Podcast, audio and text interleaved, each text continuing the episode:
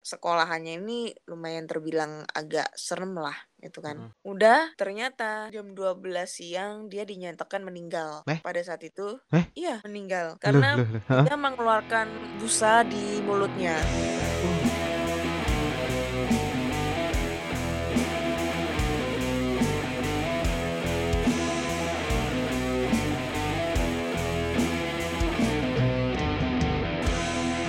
Selamat datang di Rumah Podcast.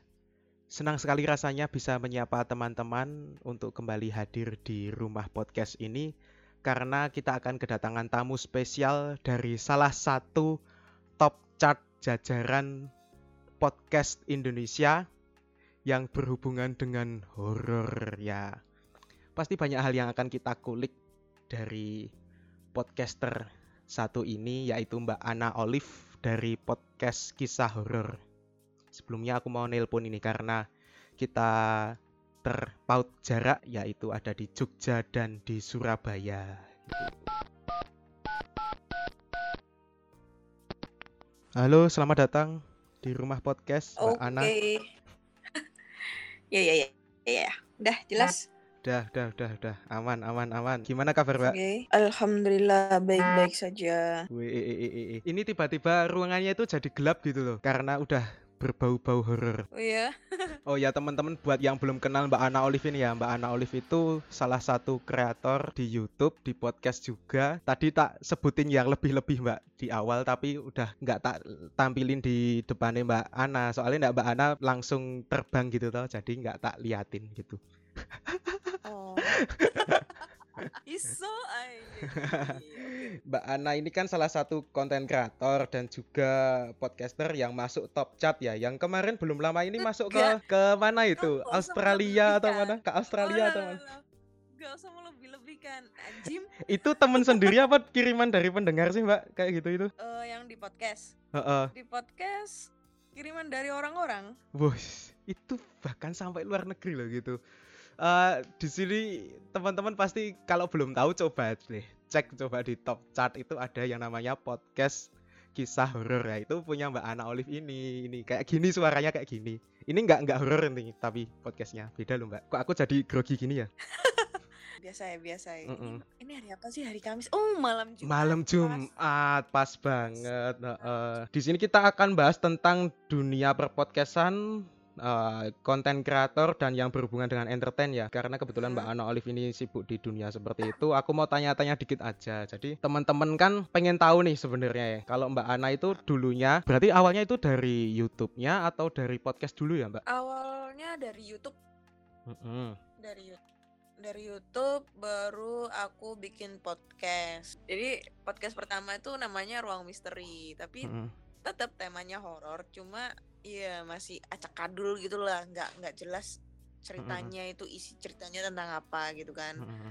Lalu aku berhenti berhenti bulan Maret bulan Maret kemarin karena memang aku jarang upload banget, jarang Mm-mm. upload Mm-mm. dan akhirnya bulan April itu aku mantepin bikin podcast lagi akun baru gitu kan bikin Mm-mm. podcast ya itu podcast horor itu Mm-mm. dan alhamdulillah di podcast ini baru aku bikin masih inget banget tanggal 25 April aku take pertama itu episode pertama dari situ dalam jarak dua bulan itu alhamdulillah banyak banget peminatnya dan masuk ke top chart juga Woi, berarti itu langsung masuk gitu ya Mbak? Maksudnya apa mengandalkan dari aji mumpung, woi, ibaratnya udah terkenal Oh, duluan gitu atau gimana? Atau dari nol gitu? ya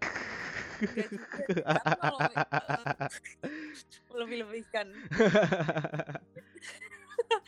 Jadi kalau ini sih nggak jujur ya nggak ada kayak istilahnya itu aku apa ya promo ya? Mm-mm, promo itu nggak ada. Misalnya promo di YouTube aku tuh aku nggak ada. Mm-mm, promo di YouTube promo di Instagram itu nggak mm, ono. jadi mm-mm. ya ya udah ngalir aja. Karena emang kan niatku kan pengen berbagi cerita horor gitu aja sih mau mm-mm. didengerin mau enggak karena kan aku ya sadar diri lah Mm-mm. dalam hal penampilan penyajian di podcast aku tuh masih kurang lah ibaratnya karena emang aku tuh nggak kayak si Ruben kayak siapa lah kayak senior senior lainnya yang Waduh, editing waduh. ada edit Iya, terus soalnya apa ya? yang klimaks Soalnya dari kalau tak dengerin itu loh, tak dengerin itu ini kayaknya no edit, terus modal HP doang, nggak pernah promo ini orang itu kok bisa banyak yang dengerin gitu. Loh iya, kalau kalian kalau kamu denger ya, di Hmm. setiap episode gitu pasti ada suara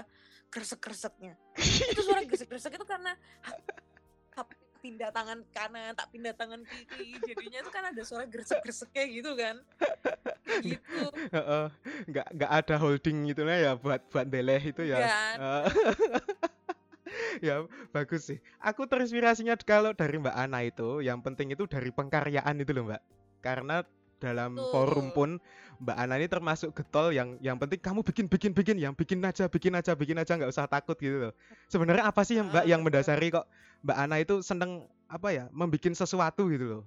Itu dari apa dulu kok seneng banget bikin sesuatu gitu. Sesuatu Konten iki piye maksudnya? konten-konten kan Mbak Ana kontennya banyak khususnya horor gitu loh atau punya kisah-kisah yang berhubungan kok dulu melatar belakangi dengan horor atau atau mungkin di luar horor kok yuk seneng bikin konten gitu Ya, ya biasa aja sih karena emang aku dari kecil kan suka banget sama horor ya. Dari Mm-mm. kecil tuh udah disuguhin cerita horor kayak filmnya Susana gitu Mm-mm. kan. Mm-mm. Nah, itu udah melekat banget gitu loh sejak aku SD itu Mm-mm. nyampe sekarang. Jadi kemarin tuh juga kenapa kok aku bikin konten YouTube itu kan tentang explore tempat terbengkalai dan aku di situ ngevlognya juga sendirian Mm-mm. datang ke lokasi angker sendirian dan eh apa ya datangnya itu maksudnya iya datangnya tuh ngevlognya tuh sekitar jam 10 ke atas di situ kan karena Hmm. kalau YouTube jujur ya kalau YouTube itu aku terinspirasi lah dari youtuber ada salah satu youtuber terkenal di Mm-mm. Semarang Mm-mm. namanya Jokal dan alhamdulillah pernah sempat collab juga di video pertamaku dia ngajak collab Mm-mm. dan dari situ aku terinspirasi karena dia juga nyemangatin nih ayo mending kamu bikin bikin channel YouTube explore tempat terbengkalai yang Mm-mm. solo explore karena Mm. emang untuk sele, eh, Lady Ghoster sebutannya Lady Ghoster ya Mm. Lady Ghoster ataupun yang solo explore cewek sendirian itu baru aku doang waktu itu oh termasuk Tapi pionir ya Mbak berarti Mbak iya jadi tapi ya lambat laun akhirnya muncullah Lady Ghoster Lady Ghoster lainnya Weh, berarti termasuk pionir menjadi panutan-panutan youtuber Lady Ghoster yang lain gitu ya. Nih, ya itulah aku nggak bisa bilang kayak gitu sih Mbak aku mau ini, jadi aku mau sharing tentang horor ya. Ini kalau dari Oke. pandanganku dan pandangannya Mbak Ana. Soalnya Mbak Ana kan istilahnya lebih eh, menjelajahi bidang-bidang horor gitu daripada aku yang seneng ngobrol kayak gini gitu. Jadi sebelumnya aku mau bacain kisah yang udah dikirimin dari temenku. Wah, aku ngambilnya kisah podcast horor ini berarti kan aku bacain gitu. Heeh. Idemu, idemu tak ambil loh Mbak. enggak enggak enggak enggak Sebenarnya ide aku ngebacain cerita horor ini dari senior senior kan banyak banget tuh iya iya iya iya iya. Ada iya. yang kayak gini seperti kayak Heeh. podcast tentang Kliwon, ada Heeh. juga podcast bagi horor, ada Heeh. sersan horor. Nah, itu senior-senior saya itu, coy. Oh iya iya iya iya iya. Jadi gini Mbak, gitu. dari DM itu ada yang salah satu ngirim itu tapi nggak mau disebutin namanya ini dia. Katanya gini. Mbak, pernah suatu ketika pulang dari rumah temen pukul 3 Iya. pagi, motor nggak bisa di starter. Terus tiba-tiba bau obongan telo. Oh itu bau ketela itu loh. Itu oh, ah. Kemudian aku langsung gas kencang manual. Oh ini maksudnya nggak bisa di starter terus di itu loh. Apa itu kalau pakai kaki itu? Nah itu. Engkol, engkol. Oh di engkol. Terus pas pulang tak tanyain temenku. Dan temenku juga ngerasain hal yang sama tapi nggak bilang pas kejadian. Asem iki koncone iki. Berarti pada diem-dieman di sana pada ngerasain kayak itu. Itu sebenarnya kayak gitu itu gini loh, Mbak. Aku mau sedikit membicarakan sudut pandangku ya dari horor gitu. Kalau dari aku sendiri juga pernah Iya, iya. mengalami eh, kejadian horor, tapi antara percaya nggak percaya gitu loh Mbak. Soalnya kalau dari yang ngirim DM ini kan dia bilangnya pukul 3 pagi. Nah, aku kan termasuk orang Iya. yang suka keluyuran gitu, eh, pulangnya Hmm. pagi, jadi sampai matahari terbit atau ya jam-jam rawan lah aku nyebutnya kayak gitu.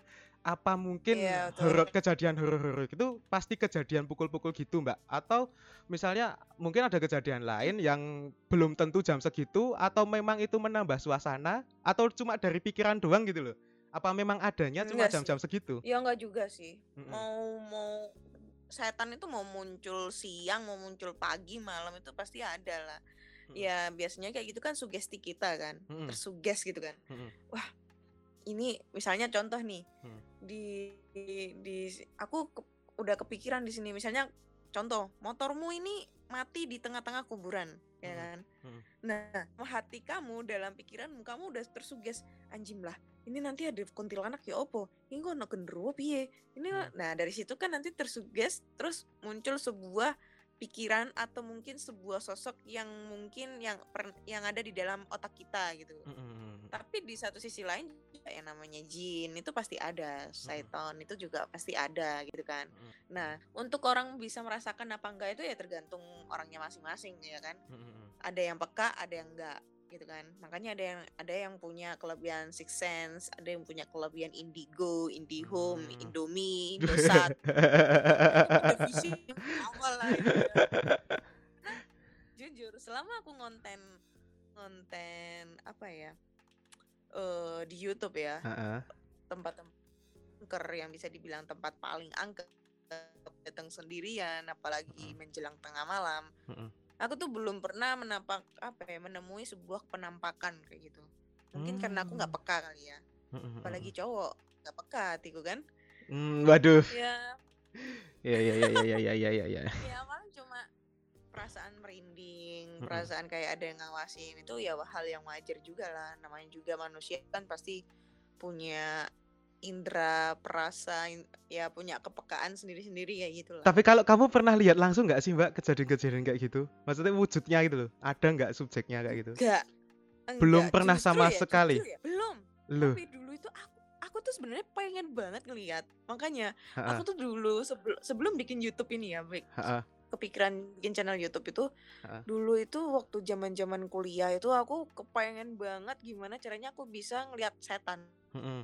Beneran dari jadi aku ngeliat-ngeliat di artikel ngeliat-ngeliat di YouTube ada tuh artikel yang bagaimana cara kita bisa melihat setan Mm-mm. yang pertama mengusap tanah kuburan pada Mm. saat tengah malam di area mata Ah, udah pernah aku lakuin Nggak ngefek.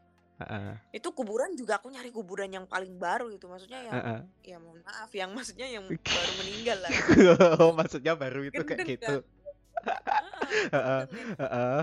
Yang belum ada kijingnya itu loh Mbak, masih ditancepin kayu dua itu ya. iya Ya, Ada payungnya, ada payungnya gitu ya, masih ada payungnya ya. oh payungnya wes hilang Oh, masih ada. kembangnya seger Oh iya, terus gimana Mbak eh, kejadiannya itu? nggak ada nggak ngefek apa apa Enggak. Jam jam berapa itu Mbak ke, di lokasi? jam 11 Jam masih ingat 11. banget aku jam 11 mau pul Wow. abis pulang dari kampus itu Mm-mm.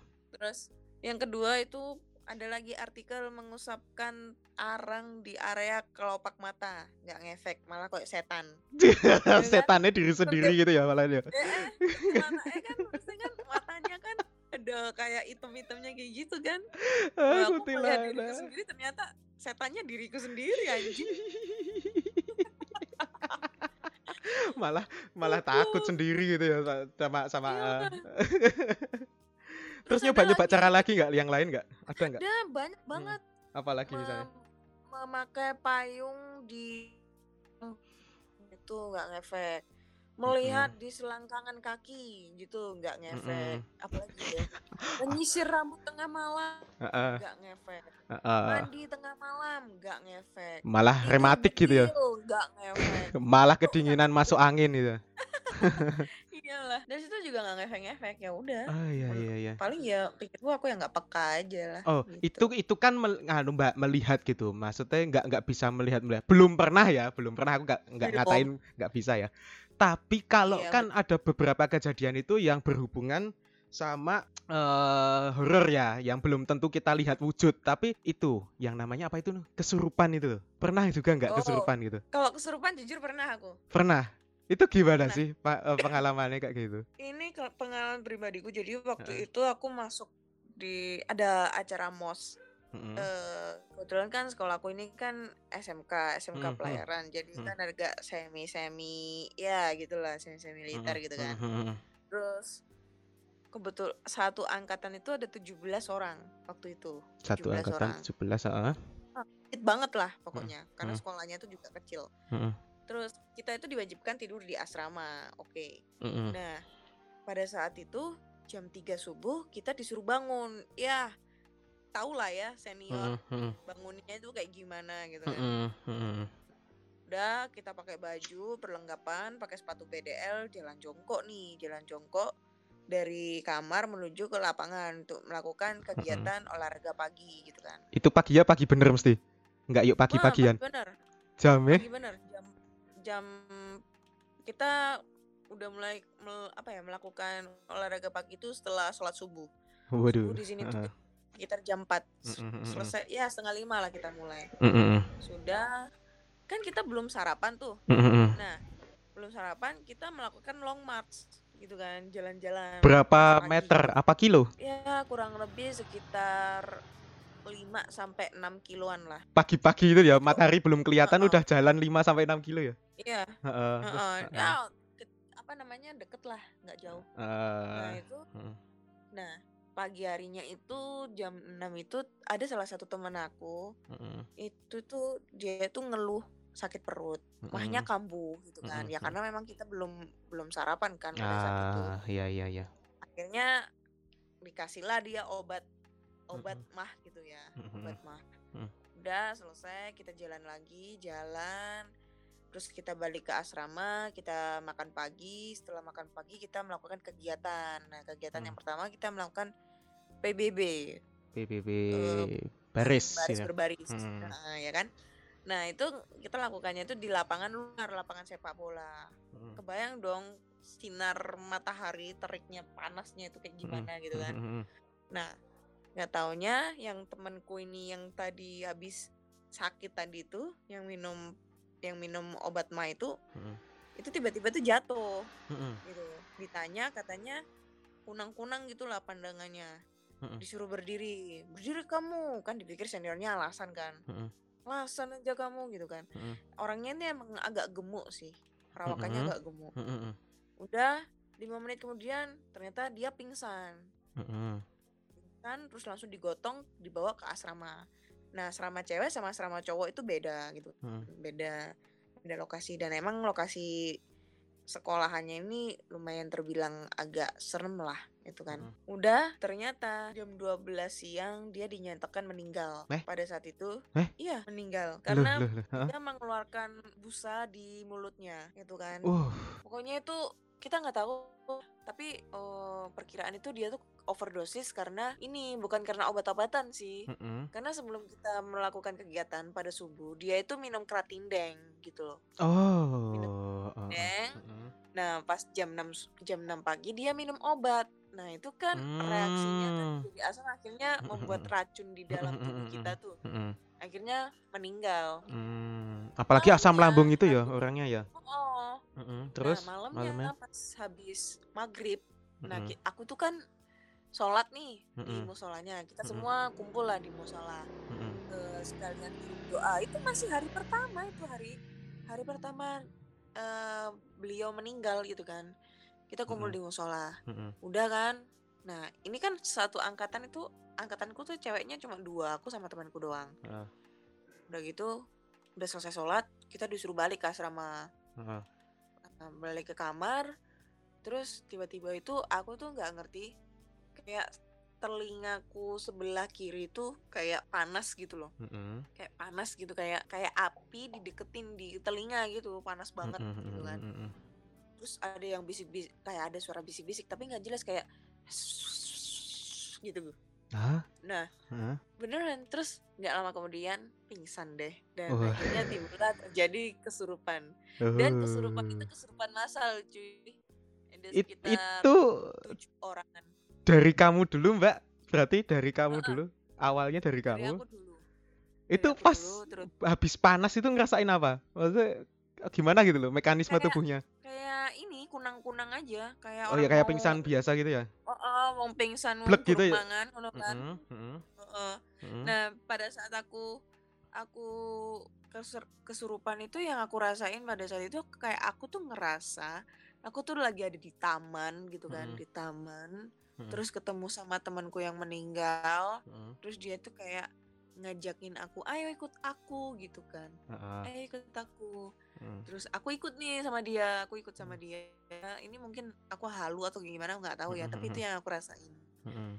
Aku ikut sama dia nggak lama kemudian nggak jauh dari taman itu kayak aku tuh melihat ada ada gua terus ada cahaya terang gitu. Terang terus banyak banget kayak orang-orang pakai jubah hitam gitu banyak banget. Mm-mm. Dan aku diajak ditarik-tarik tanganku tapi aku nggak mau. Nggak Hmm. nggak nggak. Tuh gitu kan? Nggak. Nah itu. Yang aku rasain itu. Nah. Mm. tapi kan aku nggak ngerasain tuh kesurupan itu kayak gimana kayak gimana. Nah, Ah, terus ah, aku ah. tanya sama temanku. "Lu ngapain aja sih? Gitu kan. Ya, kan aku kan.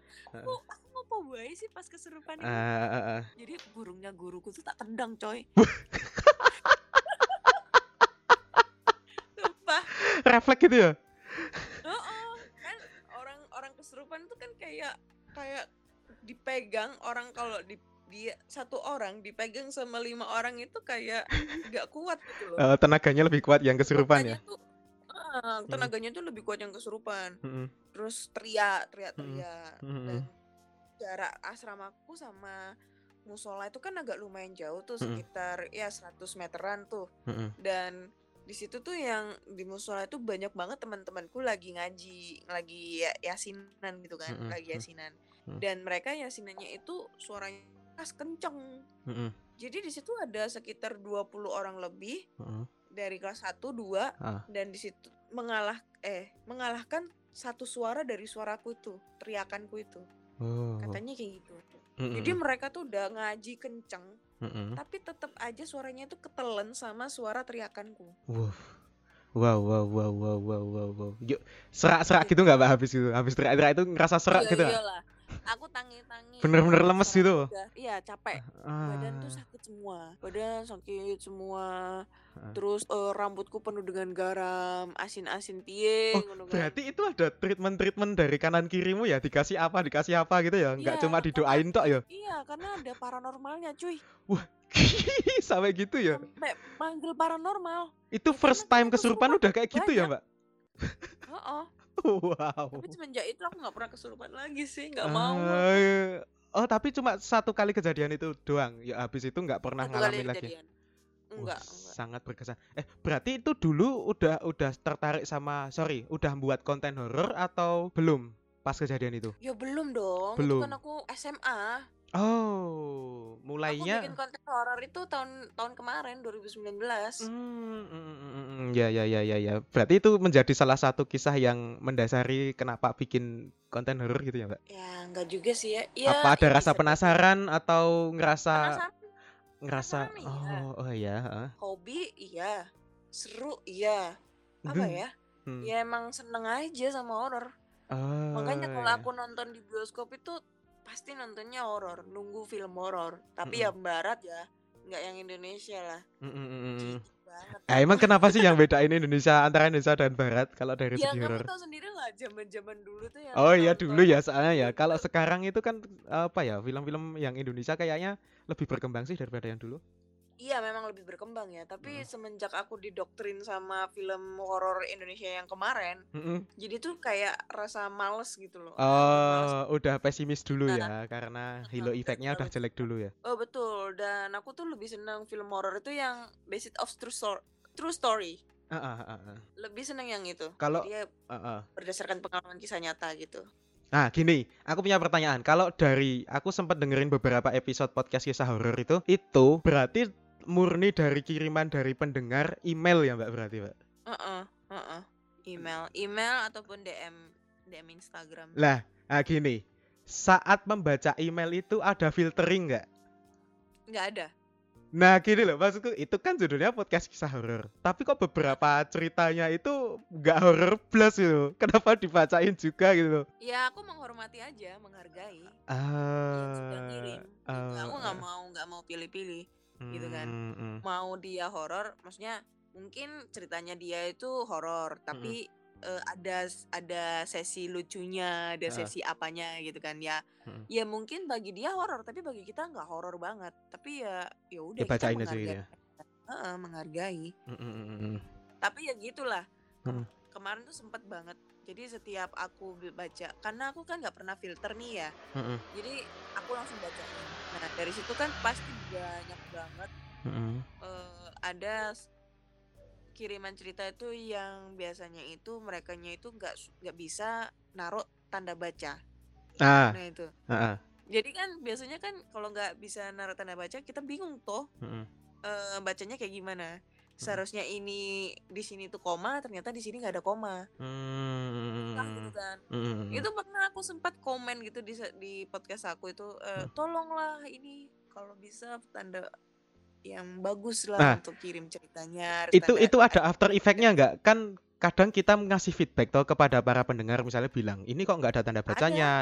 Itu respon ada dari dari netizen-netizen itu gimana, Mbak? ada respon dari netizen sangat yang bilang kayak ada yang bilang kayak gini karena Spotify itu kan nggak bisa dikomen ya Heeh. mereka jadinya mereka ngomennya di channel YouTube aku Ah. jadi ada yang komen gini tolonglah kak kalau misalnya ada yang kirim cerita tuh jangan terlalu dihujat kayak gitu mungkin Mhm. merekanya itu memang belum pandai untuk mengirim cerita membuat cerita mhm. Seenggaknya Kak Ana itu harus mengerti bla bla bla bla bla. Kalau Kak Ana kayak gitu terus malah nggak ada yang mau kirim cerita loh sama kakak gitu. Weh, terus gimana, Mbak, kalau dari responmu? Maksudnya sudut pandang mereka kan seperti Aku itu. Sebenarnya ya apa maksud yang ingin kamu sampaikan, Mbak, di situ sebenarnya? ya, menghargai sih, menghargai respon mereka ya pasti tetap aku balas dengan baik lah. Ya, Mhm. mohon maaf jika ada kata-kataku yang salah. Dan dan itu juga di episode terbaru juga aku bahas. Biasanya Mmm. gitu aku bahas.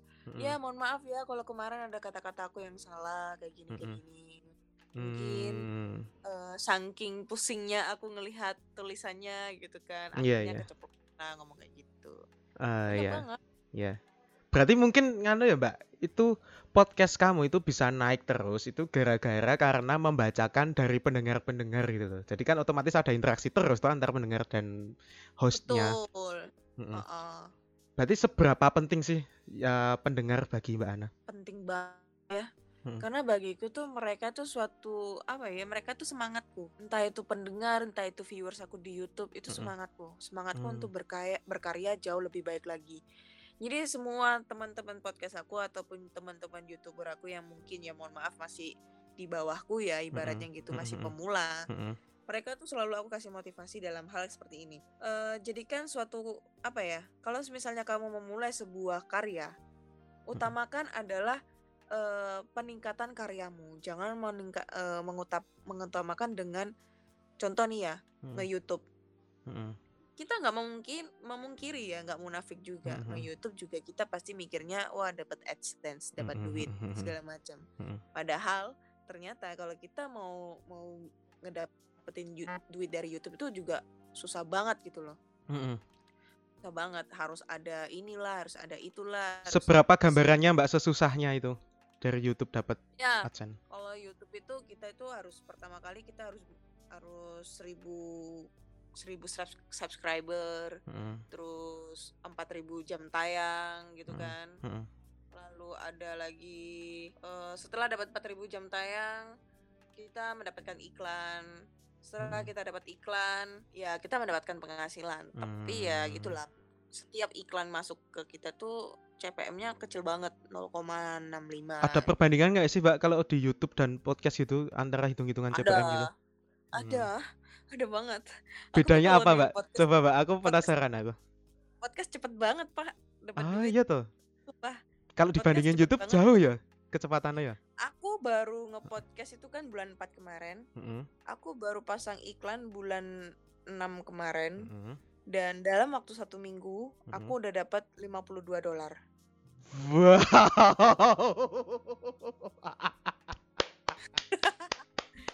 Gila, ada gila, gila, ada gila, gila, gila. Cepet banget, gokil, cepet banget itu. Wow. Kalau di YouTube gimana bedanya? Di YouTube aku belum dapat penghasilan, coy. Iya Aku udah toh, dapat dolar, tapi aku belum bisa mencairkan karena ada eh syarat-syarat tertentu. apa namanya? iyalah kita harus meng- menghasilkan dolar yang banyak eh, upload video dan apa ya menarik sebuah konten membuat viewers itu tertarik dengan video kita supaya kita mendapatkan penghasilan gitu. susah cuy kalau YouTube emang kalau YouTube itu hasilannya itu eh, bisa terus menerus ibaratnya kayak gitu ya Mm-mm. tapi kalau podcast itu kan dia penghasilannya cepet cuma sekali doang Mm-mm. gitu. Ah, ya, ya itu sih. kedua juga harus ada dari pihak itunya juga Oh, itu berarti secara teknisnya agak sedikit berbeda, tapi ya ada keleba- eh, kelebihan dan juga kelemahannya masing-masing ya, berbeda platform itu. betul Mm-mm. Kalau ini kan aku ibaratnya sedikit belajar ya dari Mbak Ana ya tentang pengkaryaan tadi sebenarnya eh, dari sudut pandang Mbak Ana, kenapa sih kok bikin konten terus gitu? Kenapa kalau bikin konten terus gitu? Apa yang mendasari gitu? kenapa bikin konten terus hobi Oh, Hobi memang aja. berasal dari hobi gitu. iya karena aku kan emang suka horor nih ya emang suka Heeh. horor Heeh. jadi itu kayak contoh kayak nge YouTube aku tuh dari pertama kali aku nge-explore tempat-tempat kali akhirnya aku ketagihan untuk Heeh. explore explore lagi kan kalau emang pertama aku emang berusaha untuk gimana caranya dapat duit Mm-mm. tapi setelah aku mikir ternyata persyaratannya susah aku hampir putus asa aku baru dapat iklan itu setelah YouTube aku setahun loh Wow. Ya proses itu ya berarti ya. iklan Kalau Hmm. podcast dan dua minggu udah narik itu. seminggu coy Oh seminggu. seminggu udah narik Seminggu. iya Wow, wow, wow, wow, sangat inspiratif. Kalau teman-teman sering dengerin podcast kisah horor, coba dengerin ya. Nah, itu buat penutupan dikasih lah buat teman-teman ketawanya. Coba ketawa kuntilanak. Isin goblok. Bismillahirrahmanirrahim. Eh, aku kalau nggak pakai opening nggak enak nih ya. Ayo gampang coba coba coba openingnya. coba coba coba gak apa-apa. Yo yo yo yo. Assalamualaikum warahmatullahi wabarakatuh. Selamat datang di podcast. Eh podcast kamu apa sih namanya? Rumah podcast.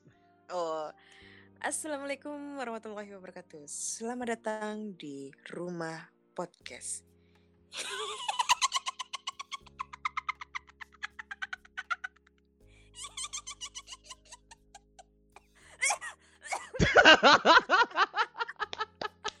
Gokil, gokil, gokil, gokil, gokil. Terima kasih Mbak Ana Olive. Nanti diminum dulu obat batuknya ya. Terima kasih sudah bergabung di Rumah Podcast. Oke, sama-sama. Sampai Terima jumpa di lain juga. kesempatan. Sukses ya buat apa pun yang sedang dikerjakan saat ini dan ke depannya. Oke, sukses juga buat rumah podcast. Thank you, Mbak Ana. Terima kasih buat teman-teman yang udah dengerin Rumah Podcast. Wow. Ternyata kita bisa mengambil beberapa petikan-petikan dari Mbak Ana ya kalau yang namanya bikin konten itu terus-menerus dijalankan dan juga konsisten.